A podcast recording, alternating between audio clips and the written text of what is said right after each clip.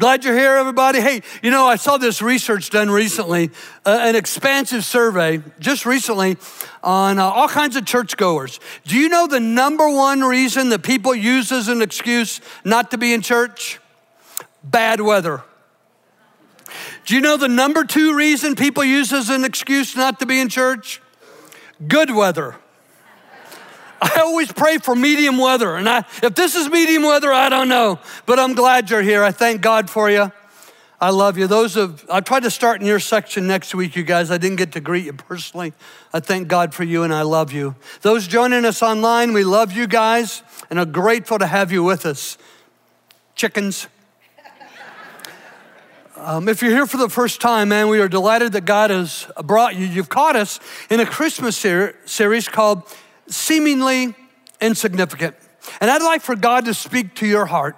I want you to have a very profound and deeply personal experience of His love. And so we're going to ask Him to do that right now before we start. If you would pray with me, let's bow together. Father God, you are amazing that you would be willing to speak to us in the power of the Holy Spirit by the truth of your word in the name of Jesus. We are grateful. Speak now. Give us ears to hear, eyes to see you, Lord and hearts to respond to your word in Jesus' name. Amen. Here's my upfront question uh, Do you know the secret of living an extraordinary life? I discovered the secret years ago when I read a little extraordinary uh, book. This book is incredible. It sold over 50 million copies. It's been translated into 185 different languages. I'm not talking about the Bible, though this book is full of scripture. I mean, the Bible has sold over 6 billion copies, and it's been translated into over 700 different languages. The book I'm talking about is Rick Warren's The Purpose Driven Life. And this mega bestseller the opening sentence gives away the secret to an extraordinary life. Are you ready? Here's the opening sentence of the purpose driven life it's not about you. Our culture today can find that a little offensive because we want it to be about me. Hey, it's my life. It's got to be about me. I have to be the star of my own life. Why can't it be about me? Because that's the secret of living a miserable life, a less, a way less than ordinary life. In fact, I'd like for us to personalize this uh, this morning so that it just becomes part of your nature. You get it tattooed on your soul. Um, we'll make it as personal as possible. I'll say, It's not about me. And you say after me, It's not about me. Are you ready? It's not about me.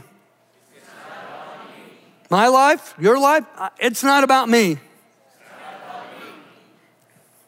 I want you to go home this afternoon, just having that truth reverberating in your brain. Get to your heart. It's not about me. This afternoon, this evening, when your head hits the pillow at night, I just want you to whisper up to the heavens Lord, it's not about me. Yeah, it's all about Jesus.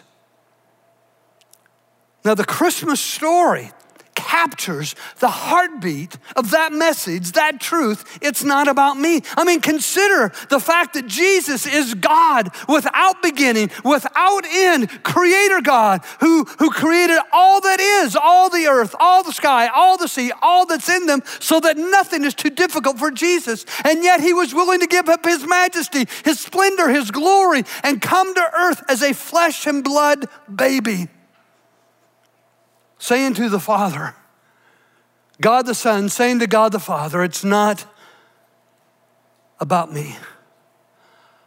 I'll go to earth for Danielle and CJ. I'll go to earth for Bree. I'll go to earth for Sean, Carl. I'll go to earth. I'll go to earth for everyone. It's not about me. The Christmas story does not begin um, once upon a time.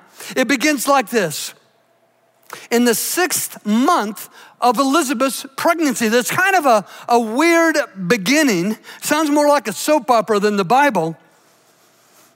in the sixth month of Elizabeth's pregnancy. That's kind of a weird start to the Christmas story. And yet, if you understand that the author, Luke, is putting down side by side for our examination, for our anal- analysis, two stories of two miraculous pregnancies. The first is Elizabeth. She's six months pregnant with a baby boy who would become John the Baptist a 14 year old girl, Mary, is about to become pregnant with Jesus, who would be the Son of the living God. Now, Elizabeth's pregnancy is has a threefold miracle to it. Number one, her husband, Zacharias, is older than dirt. Ain't this guy ain't this dude ain't gonna get nobody pregnant. Number two, um, there's something royally wrecked in Elizabeth's womb. It is impossible for her to conceive and have a baby. And, and number three, Elizabeth is 88 years old. I mean, menopause is like she can't even see it in her rearview mirror. But she smiles as she pats her six month baby bump, standing in line at the Jerusalem Walmart, and buys diapers and pins at the same time. It's a miracle. Um, but then we get this clue, this big biblical clue that something extraordinary beyond Elizabeth is about to unfold in the 14 year old teenage girl, Mary. Look at the text. The Word of God says that in the sixth month of Elizabeth's pregnancy, God sent the angel Gabriel. No, this is huge because Gabriel, literally, his job is to stand in the very presence of God, moment by moment for eternity. He only appears three rare times in the Bible. First time was 500 years before the birth of Jesus. Gabriel appears to the man of God, Daniel. Remember Daniel in the lion's den? That Daniel? He appears to Daniel for the purpose of announcing 500 years in advance that Jesus would be born. The Messiah is coming, the anointed one of God. Then, 15 months before the birth of Jesus, Gabriel appears to Elizabeth's husband, Zacharias, brings two message, secondary message, your wife's gonna get pregnant. And the primary message, the Messiah is coming. And now he appears to Mary.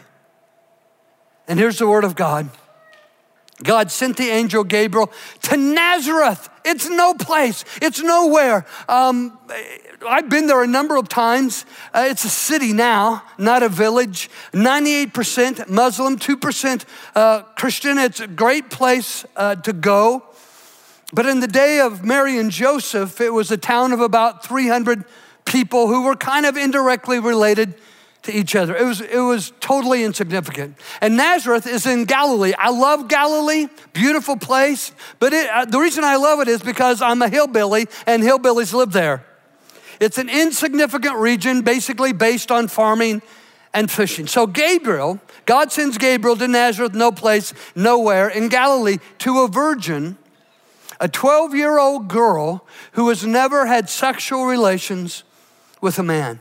Any, any of you, any, any girls here 14? Any 14 year olds this morning? Okay, one. One 14 year old girl.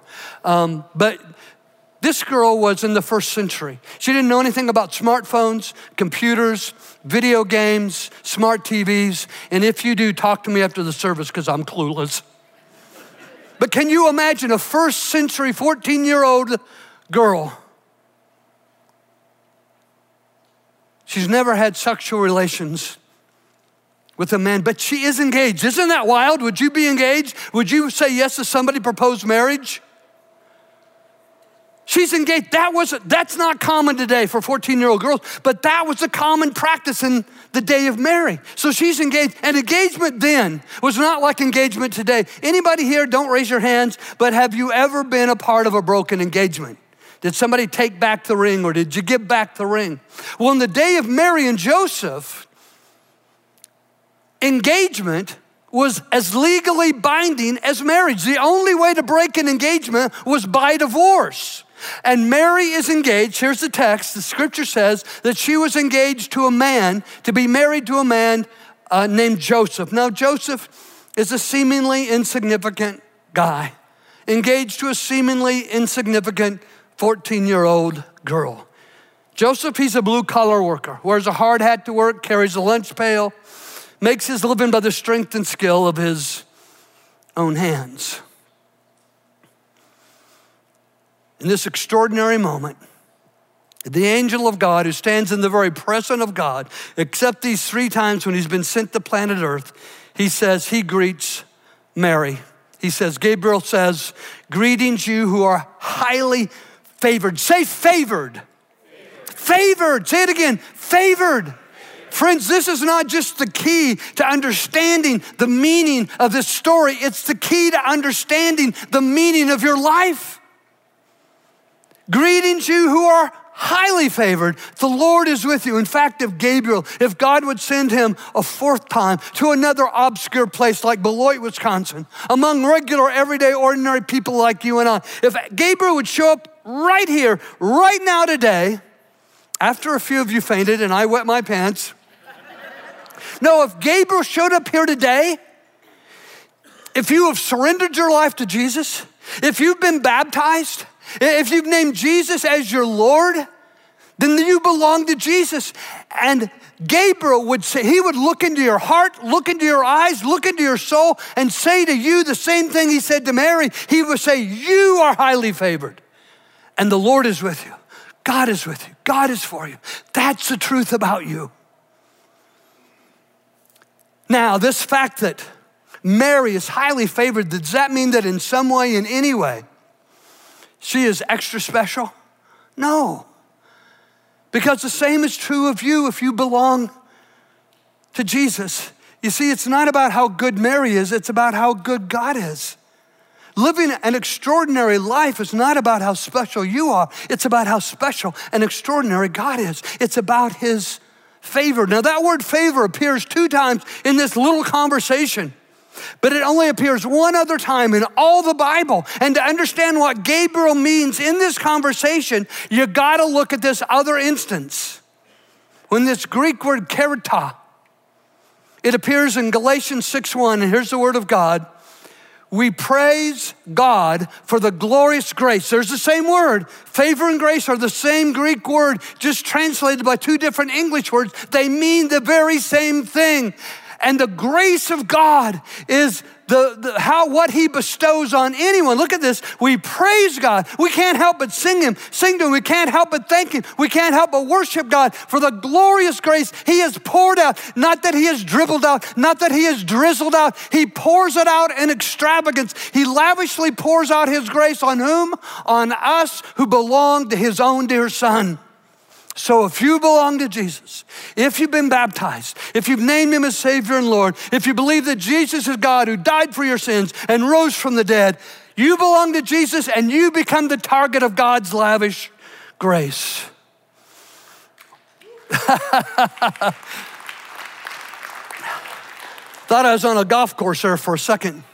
Um, this blows Mary away. 14 years old, 14 years old, not a 20th, 21st century 14 year, a first century 14 year old girl.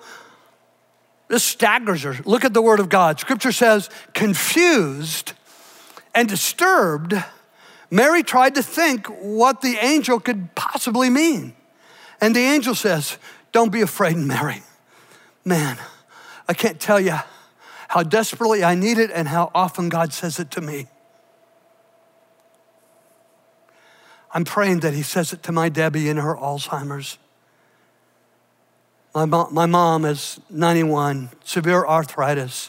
The plan was that she would go to my brother's house for Thanksgiving, but she was in such discomfort she couldn't envision a car ride, so she stayed home. My, my, my prayer is that she hears God whispering over her soul. Don't be afraid. My eye doctor gave me worst news possible about my eyes um, this week. Got to have surgery coming up, but the but the the eyesight is diminishing even more severely. I used to be able to drive to church and home at night. They would allow me that. Nope. no driving. I got special glasses to wear. If you see me driving during the daytime, dive for the sidewalk. but God says, don't be afraid. I'm a type 1 diabetic. If I screw up the amount of insulin that goes in, whether it's too much or too little, it could be fatal. God said, Don't be afraid.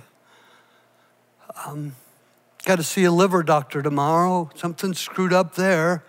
And I'm just like, oh, God, I got to live. I got to take care of my Debbie. Who's going to take care of my Debbie if I'm not her primary caregiver? And God says, David, don't be afraid. I want you to hear those words. We all have struggles. I've got my problems, you got your problems. We all have difficulties. Our hearts get broken.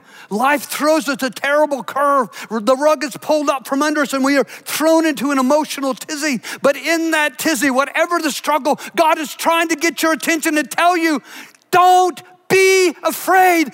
God is with you in the diabetes, God is with you. In the dying eyesight, God is with you. In the Alzheimer's, God is with you. In the rheumatism, God is with you. In the arthritis, God is with you. In your struggle, don't be afraid. You see, that is the story of Christmas. That is the story of Christmas because God came to earth to be with us, to be one of us. Don't be afraid. And the angel told her, For you, have found favor with God. There's that second use of that word. Um, and Mary being favored, I hope you don't think that meant that she would live a problem free, pain free life. Her life from that point forward was a life of a series of severe struggles. I mean, once it's found out that she's pregnant and begins to show the ugly gossip, the ugly rumors, in her town. People talking by her behind her back, people talking to her face, telling her that if she really loved God, she wouldn't be pregnant. It gets so bad in the ninth month of her pregnancy that she just seizes the opportunity to leave town with her fiance Joseph. I mean, it's a 70 mile trek from Nazareth in the north to Bethlehem in the south. 70 miles nine months pregnant and 70 miles on the back of a donkey. Nine months pregnant, I feel bad for the donkey. My wife has been nine months pregnant. I feel sorry for Joseph. They camp all the way to Bethlehem, and when they get to Bethlehem, is it easy living? No room. They're in a cave, a cave where animals are kept. And so it's not a sterile setting like a hospital, it's a scent Uh, of animal leavings. And she gives birth to the baby there, and he is laid in an animal feeding trough. Eight days later, they take baby Jesus to the house of God for him to be dedicated to the Lord. And while they're there, a man of God looks Mary in the eyes and tells her in no uncertain detail how her son, this little baby, is going to be cruelly rejected by all of his people. And then he says to Mary, and you, a sword will pierce your soul. And, and then they have to flee, right? Remember that part of the story? They have to run for their lives. They grab their baby, they grab each other, they have to run to Egypt. Finally, they end, end up back in Nazareth, but 14 years after the birth of Jesus, Joseph dies. Mary's 28 years old.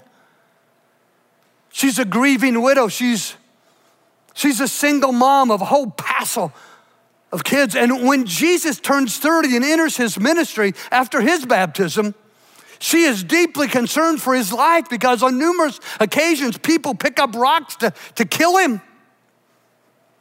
One time she is concerned for Jesus' sanity. She thinks he's like one french fry short of a happy meal um, Sarah, she thinks he's crazy and she goes to get him to take him home. That, that's her life. Alone and concerned for her son. And then she has a front row seat at the cross where her son is stripped naked, humiliated, spat upon. His face has been beaten beyond recognition. She can see that his beard was pulled out by the roots. And she has to watch as for six hours he suffers an excruciating agony and, until he breathes his last breath. Mary, being highly favored of God, did not spare her from heartache any more than it does me or that it will you. But God was with her. With her at the foot of the cross, with her at the tomb when her son was born, with her in the temple when she gets the bad news. Same is true for us. You see, grace, the grace of God for us, is not about living a problem free, pain free life. Grace is being able, in the midst of the problems, to live a pur- purpose filled life. That was Jesus. That's got to be me. That's got to be my Debbie. That's got to be my mom. That's got to be you. In the midst of the struggle, the grace of God allows us to have meaning and purpose, sustaining us, carrying us when we can't carry ourselves. And so, just to clear out the cobwebs, whatever there might have been in Mary's mind, here's what the angel says to her. Here's the deal you will conceive. He doesn't say that you will have sexual relationships with Joseph or anybody. You're just going to conceive. You will conceive and give birth to a son, and you will name him Jesus. And he will be great, and he will be called the Son of the Most High God. The Lord God will give him the throne of his ancestor David, and he will reign over Israel forever. His kingdom will never end. In those five sentences, we get five truths about Jesus. We learn more about Jesus in those five sentences than we'll get information about Mary in her entire life.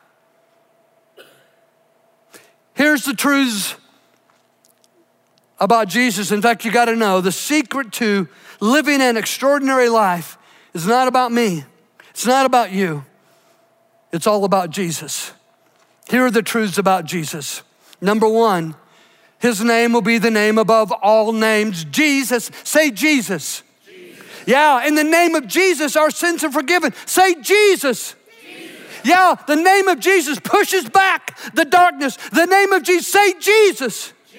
The name of Jesus sends the demons fleeing back into hell. There is no name like the name of Jesus for healing, for rescue, for deliverance. Jesus! Okay. Look, the second truth we get Jesus is the goat. He's the greatest of all time because of his unlimited authority and his unlimited power. Third, Jesus is the Son of the Most High God. Fourth, Jesus is the King of Kings. Fifth, Jesus will reign forever and ever and ever without end. Mary, 14 years old, hears this announcement about herself and about her future baby. And all she can say is, uh, without sleeping with a man? I don't get it. How does this work? Here's what Mary says. She says, But how? How does this work? I, I've never slept with a man. Now, Gabriel, he gets kind of all angel giddy, and he answers Mary's question this way Gabriel says, The Holy Spirit will come upon you. Now, as we go through this text, look, see if you can identify the three persons of the Godhead God the Father, God the Son, Jesus, and God the Holy Spirit. The Holy Spirit is first. The Holy Spirit will come upon you. That means the Holy Spirit will take a seed of God and plant it in the egg of a 14 year old woman. And that divine human union will create life, a holy life, the Son of the living God. And then what happens? The power of the Most High will overshadow you. The Holy Spirit takes the seed of God, plants it in the egg of a 14 year old girl, and then God touches this divine human union. God blesses this divine human union so that Jesus is born. Jesus, God, come to earth through human birth, fully God and fully man, all at the same time, making him the only qualified candidate to live the purpose of God, die on the cross for our sins, and be risen from the dead. The power of the Most High will overshadow you. So the baby, now this is Jesus born to you, will be holy. He will be holy God, and he will be called the Son of God. And now, before Mary can like raise her hand and ask another question, the, uh, the, the, the Holy Spirit, excuse me, the angel Gabriel caps off the deal this way. He says, Hey, six months ago, your relative Elizabeth, know her? 88 years old, the barren one, they called her. Well, she became pregnant in her old age. Every promise of God shall surely come true. And that's not just for Mary, that's that's for me with my struggles. That's for my Debbie and her struggles. That's for my mom and her struggles. That's for you and your struggles. Every promise of God will surely come true. There are thousands of promises, and I don't have time to go for even a, a dent in them, but could I give you just the promises Jesus made from the cross? His dying words, and that, that means a lot to me, has a profound impact on my trust in him. But, but also, I, I'm, I'm going to reference a promise he made when he is resurrected because now, now he has conquered hell, death, and the grave. Now he has authority over all things. And in, with this authority over all things, he makes you and I promise that is unbreakable. Let's begin with the cross. Jesus is dying. And in his dying, he promises your forgiveness. Father, forgive them, for they know not what they're doing. They don't know what they're doing. Please forgive them.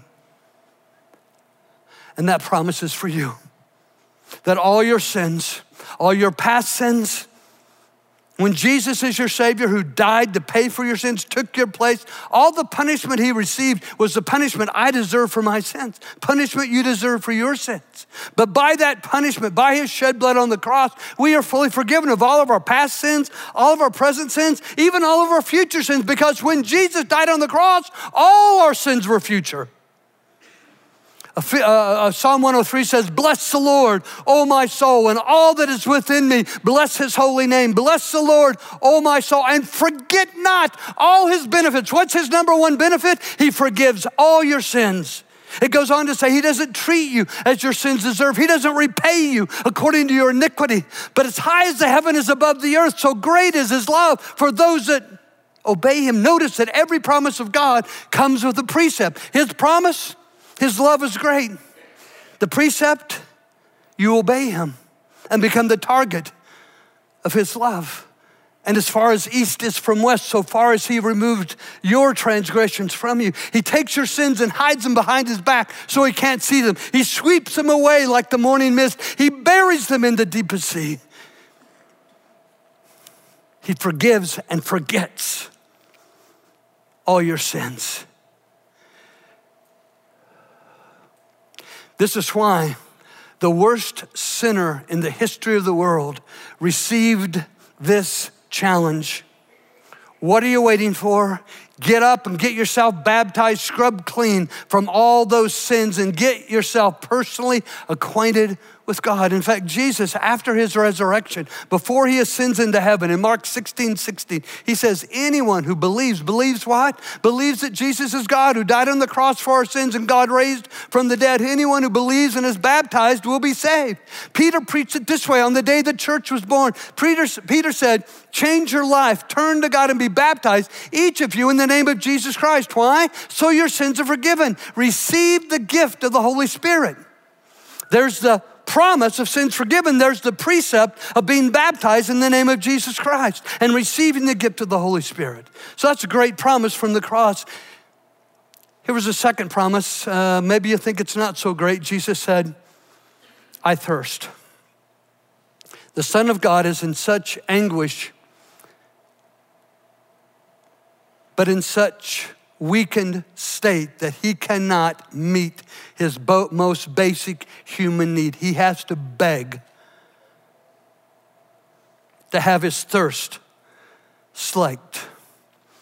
It's a promise to us that though we have God's grace and that God is with us, we are going to go through some heartbreaking struggles. Everybody does.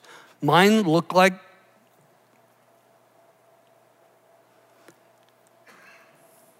caring for my Debbie. It's like maybe Friday morning we were out and she thought I was her, her dad. Now, by the afternoon, the fog had cleared. But I just say, I thirst. I thirst, Jesus. I thirst. Because you, me, my Debbie, my mom will all be in circumstances that are beyond our control.